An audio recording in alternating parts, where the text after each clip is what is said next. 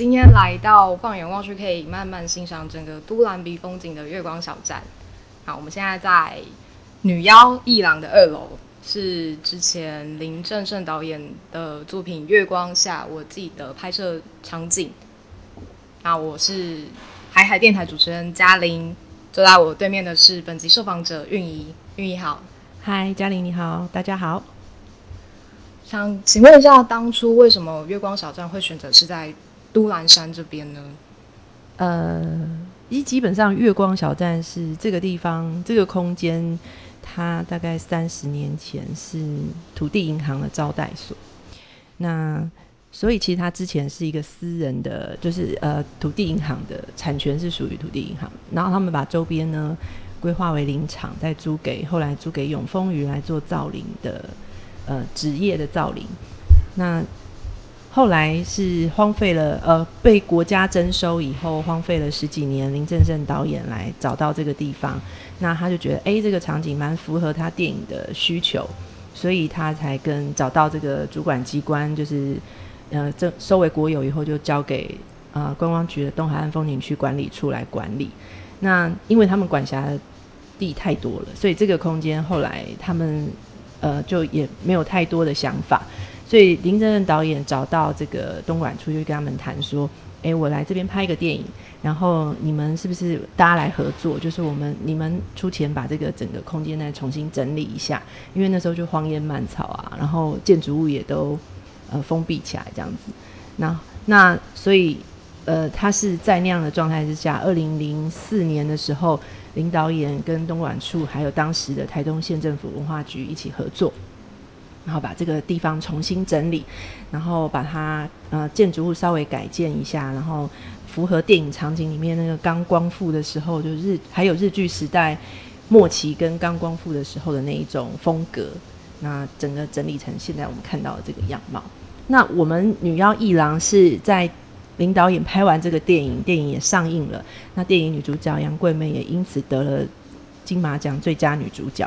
的，她终于得奖了。那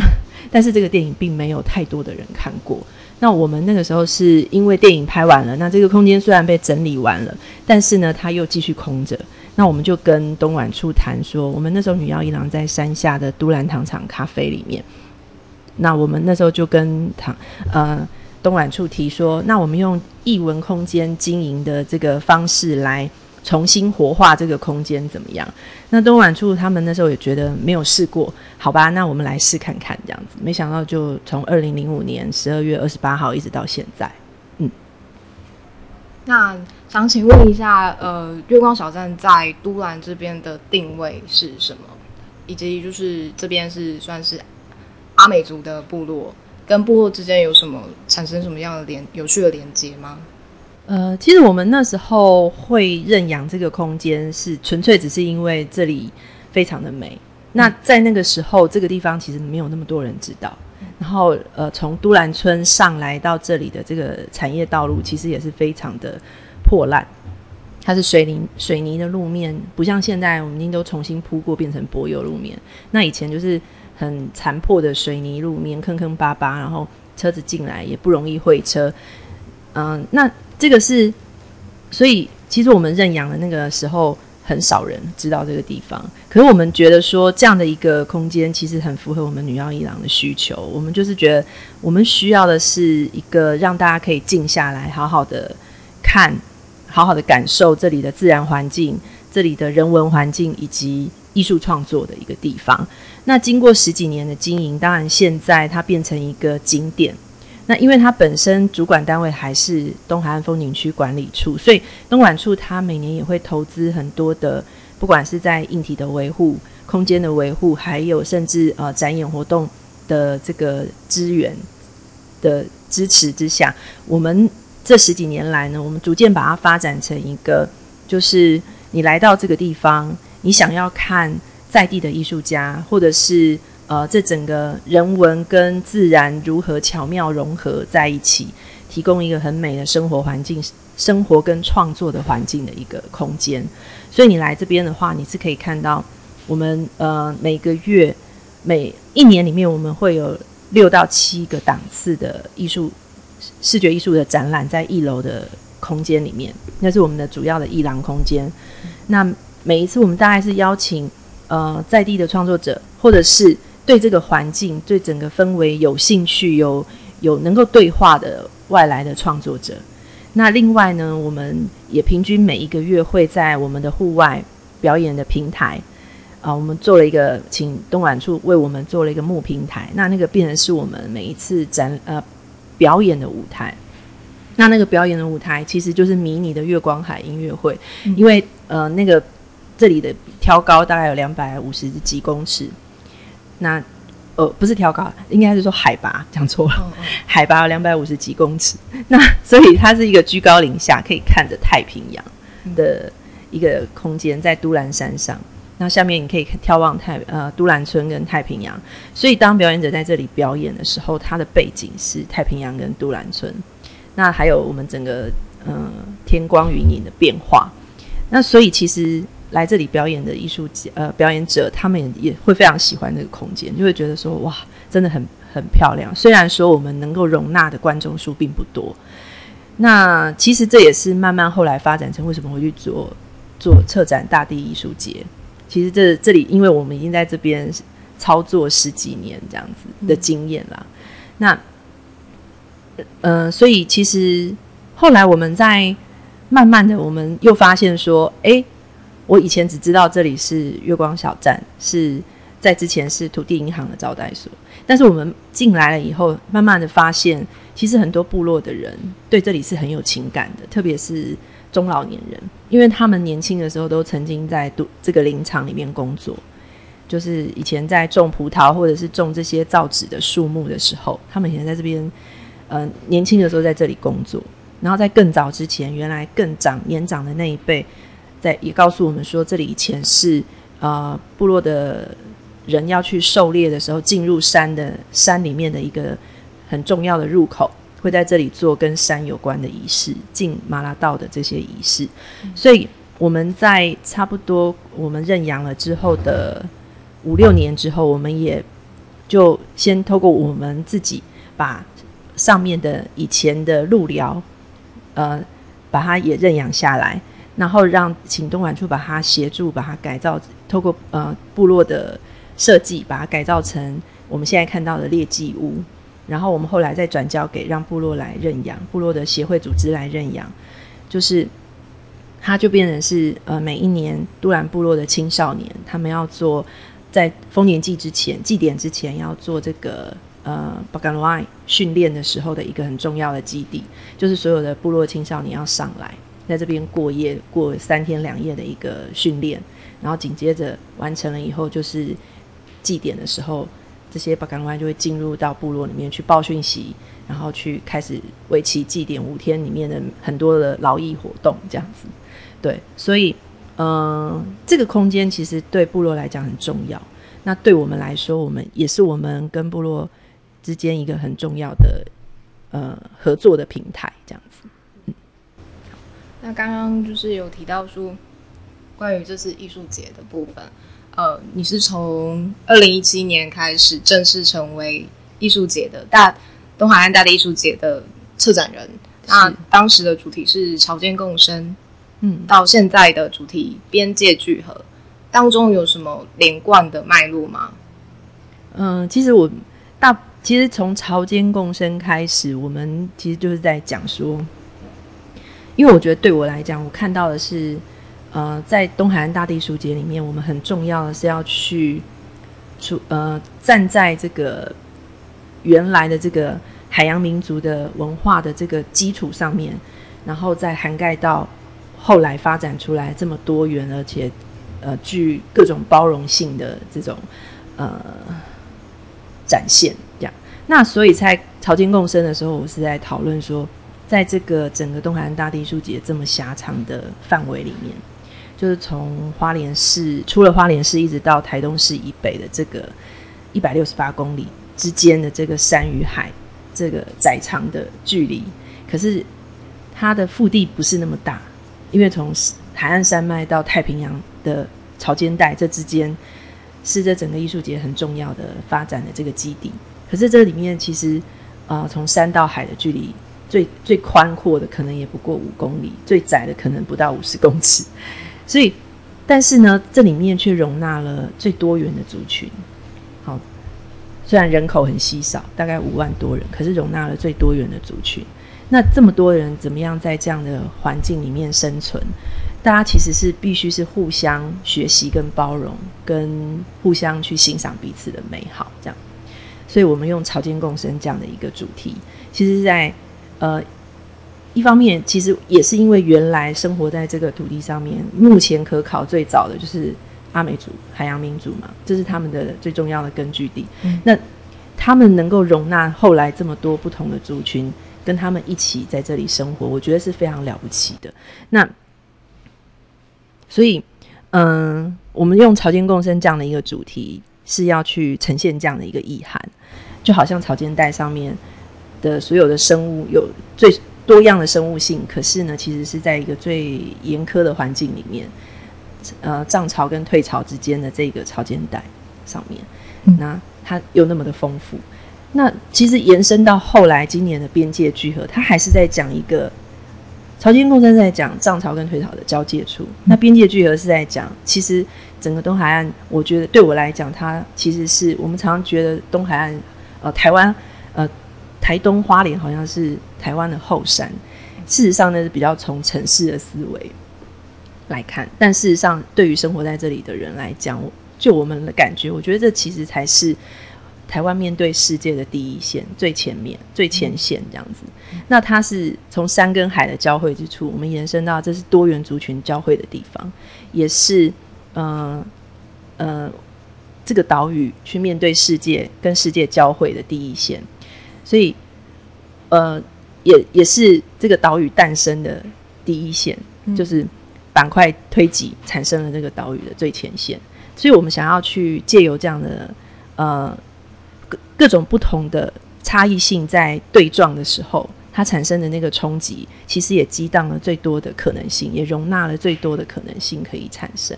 所以我们会用到今年是延续到边界聚合这样的一个主题。嗯，可不可以请你帮我们稍微介绍一下，说就是历年来的参展作品，呃，有就是一些还还没有被大自然回收的一些作品，有没有哪一件是你特别有感触的作品？嗯，其实有感触的作品很多。那我觉得很有意思的是，比如说我们举在月光小站这一件好了。那这个是在二零一八年的时候，岛群之间那一届，我们从呃日本邀请来的艺术家叫做梅田哲也，他的作品。那其实这位艺术家他一直都是。呃，很当代。然后他过去的作品一直，他是一个声音的艺术家。那他过去的作品一直都是在一些比较人人工的废墟里面，比如说废弃的学校，比如说废弃的港，或者是呃呃呃工厂之类的这样的空间，比较人文明的废墟这样的空间。所以我们那时候在邀请他的时候，他我们是透过呃札幌国际艺术节的推荐，邀请了这位创作者。那可是，其实，在邀请他的时候，我自己个人蛮疑惑，说啊，把这样的艺术创作者放到呃这么自然的野性的呃环境里面，他会去怎么样来表述？那后来他却选择了呃月光小站的一个非常不起眼的角落。那结果，他他的创作的方式是，他说他要做一个跟水有关的作品。那于是呢，他就把我们这个月光小站。因为月光小站其实没有办法牵自来水，因为它距离呃呃呃就是村落很远，距离主要的马路非常远，所以我们这边的水源是从旁边的都兰溪那边引水上来的。那他又从我们的聚水的这个水塔把水迁到他的作品的坐落的那个基地，然后他在那里挖了一个很大的洞，挖了一个洞，本来要挖很深，因为他还要做。呃，基础的结构要有一个有一个盖子这样，但后来发现他只能挖到一点五米的时候，就遇到了这个原来这个旧的水泥路面，就是已经挖不下去了。原来这个是一个过去，它那个基地的位置是在过去这个月光挑战要去找水源的一个很重要的一条产业道路的路面上，但因为那个现在水源已经改了位置，所以那个路就荒废了，就被土石淹没这样。然后被草长出来，这样呃树木长出来，所以他挖下去发现不能挖的时候，他就说好，那我们就顺应这个本来的脉络，于是他就改变了他的设计，变成是我们用石头堆叠的方式，然后他把就地挖出来的大石头重新的安排，然后也去海边拿了呃圆圆的这些海被海浪。呃，洗磨、打磨过的圆圆的卵石，那他就在这个坑里面把这些呃放了三个陶缸跟三个铁脸盆，然后做出了那种呃，再把水引进来，再把石头填进来，堆叠起来填进去，它变成是一个结合了这个作品本身就是一个乐器，然后他就是设计那三个陶缸里面的水流进去的那个。啊呃，流速是不同的，所以它滴落的滴落在这个底陶缸底下的铁脸盆，造成造成的这个音场，在透过这些石头之间啊彼此撞击的音场，在这个石头之间彼此撞击产生出来的声音，其实是非常非常的美。而且你反而会因为这个，你要去听到这些流水滴落的声音，你会更加的感受到整个环境里面本来这个环境里面的蝉鸣啊、鸟叫啊、风吹过树梢啊的这些声音。所以，呃，我觉得很有意思。那艺术家他在创作的过程里面，他也请他的助手带他到呃旁边这个水源引。引这个水源的地方就是都兰溪，都兰溪一直到现在也是非常重要的，对都兰部落来讲是最重要的那个命脉啊。那他去就是去溯溪去找看这个水源地长什么样子。嗯，于是，在溯溪的过程里面就遇到了都兰部落的老人家。那老人家因为受过日本教育，就跟他聊天。那他就跟老人家说，他来这边做什么？他正在堆叠石头做一个艺术作品。那老人家就跟他讲说：“哎，你知道吗？我们都兰部落的地名叫阿都兰。阿都兰的意思就是先民来开垦的时候，从土里面翻出了很多很多的石头。那把这些石头堆叠成石墙，这个动作就叫做阿都兰。所以其实是很对艺术家来讲，他也非常的感动，因为他只为了顺应这个环境，他改变了创作的方式，改变了。”呃，原来要的想象，可是呢，却却刚好就是回到了这个土地本来的这个人跟土地的脉络里面。那对我来讲，我也觉得我学习到非常的多。然后这件作品也，它完全就是很很自然。你看起来它在视觉上好像不怎么起眼，它就是很多的石头在那个地面上。可是当你靠近的时候，你却会有觉得你的身心灵都被洗涤的感觉。对，这是我觉得很有意思的一件作品。这样，关于这次就是疫情的影响，对，就是有一些参展的外国创作者，他们没有办法亲自来到台湾。那在疫情的这一段，就是邀约这一段过程中，是有就是有什么样的阻碍吗？嗯，其实我们就相较于其他的其他的译文活动，我觉得我们国际型的译文活动，我们已经非常幸运。那因为刚好我们今年的呃，就是在驻地邀请的部分，驻地创作的部分，我们在去年的时候就决定改变了方法。那刚刚好也搭，就不小心今年疫情的影响，就反而因为我们去年的这个改变，反而让我们在这一次里面算是幸运的，因为我们在去年的时候就决定说，往年我们的驻地艺术创作的 open code 都非常的紧凑。那留给艺术家的时间，就是实地来到现地创作跟酝酿作品的时间，非常非常的短，非常非常的短促。所以我们在去年的时候就决定说，我们在去年的年中就把今年的创作者甄选出来，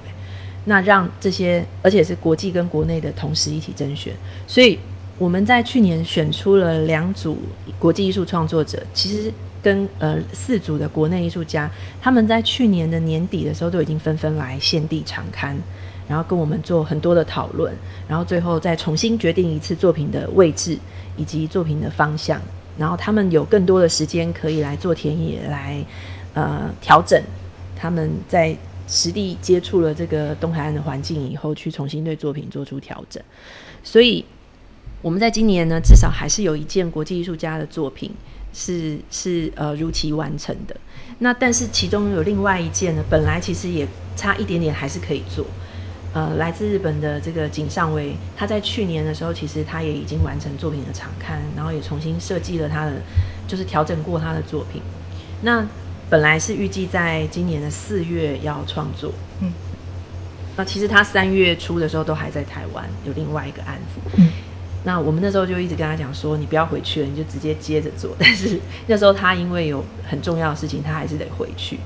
结果回去以后就再进不来，一直到现在。那我们也保留这个弹性，让他说可以到九月的时候再回来。但是目前看起来还是蛮难的，因为呃国外的疫情还是很严重，而且第二波、第三波的这个情势还是很凶猛。所以呃，我们今年唯一受到影响的就是这一件。那我们的最后的决定是说，我们会为他保留这个名额，在未来当。呃，这个疫情的情势比较趋缓的时候，我们还是会邀请他回来。那主办单位东莞处也是同意的。那今年的目前我们还在跟东莞处讨论说，那今年缺的这一件，是不是我们再邀请另外的创作者进来完成这样？今年感觉就是好像就是因为疫情的关系，所以其实对于观众。能不能来到这个地方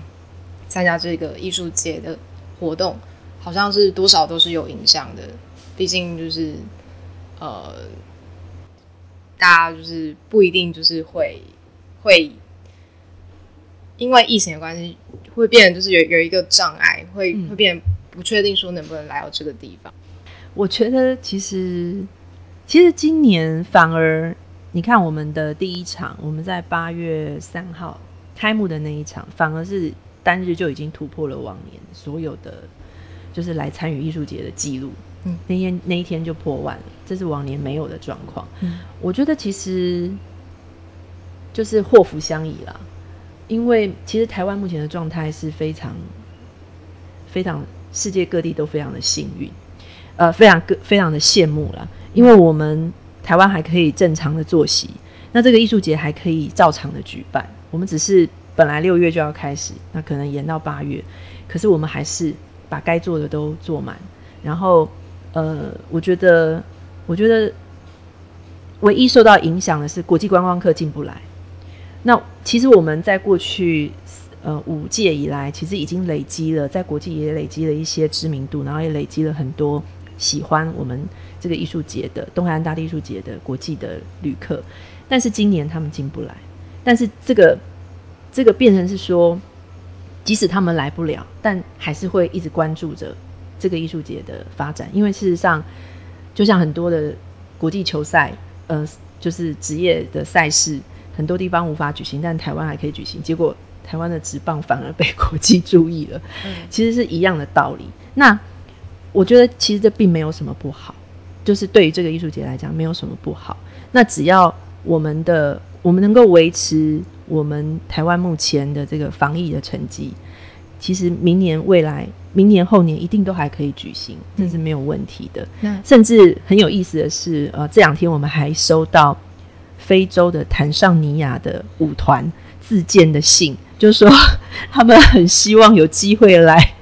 东海岸大地艺术节演出，这样子，还附上他们的就是所有的连接，这样。那我跟呃我们的。计划主持人熟伦两个人还在那边说，怎么会有坦桑尼亚的 的人来推荐自我？那熟人就说，因为其实我们是真的国际少之间，我们少数是还可以这样正常的，而且轰轰烈烈的举办的的国际型的艺术节，这样。那可不可以跟我们透露一下，就是艺术节未来的走向，你有什么想法？其实我觉得我们目前是嗯。走到现在这个阶段，就是一个比较已经算是趋于成熟，而且已经就是建立出自己的品牌形象了。那我觉得未来应该是说，我们在这样子的呃基础之上，我们继续把它做得更细致。比如说，在开放工作室的部分，其实这个是呃很很重要的，但是它可能是比较不被呃旅行者或者参与者。容易参与到的部分，那其实我觉得我这可是他对于我们这个艺术节是很重要的一个精神的精神的实践吧。所以，嗯，我觉得未来可能我们会在开放工作室的部分去做更多细致的讨论，跟怎么样让它扩及更多的参与者。然后，因为其实我们开放工作室提供的每个工作艺术家工作室，他提供的这些参与的的计划，其实是非常精彩，而且很很有意思，而且其实是非常能够让让参与者了解为什么在这样的地方，艺术蓬勃的能量是这么的汹涌，这样子。对。那另外就是，当然最多人喜爱的这个月光海音乐会，它事实上。嗯，其实因为那个空间它能容纳的人数就是这么多，所以其实呃，我觉得我们应该是让它也是更精致化，然后更加的去讨论，在这个过程里去讨论出一个更好的呃，就是执行的模式，让它能够就是说达到一个更好、更更平衡的阶段。比如说，嗯，其实它当它超过六千人以上。参与的时候，其实那个你就会觉得，嗯，他的那个感觉就没有那么的舒服，因为太挤或者说太喧嚣。那我们将来是不是可以调整一下？怎么去调整？怎么样去呃呃，就是在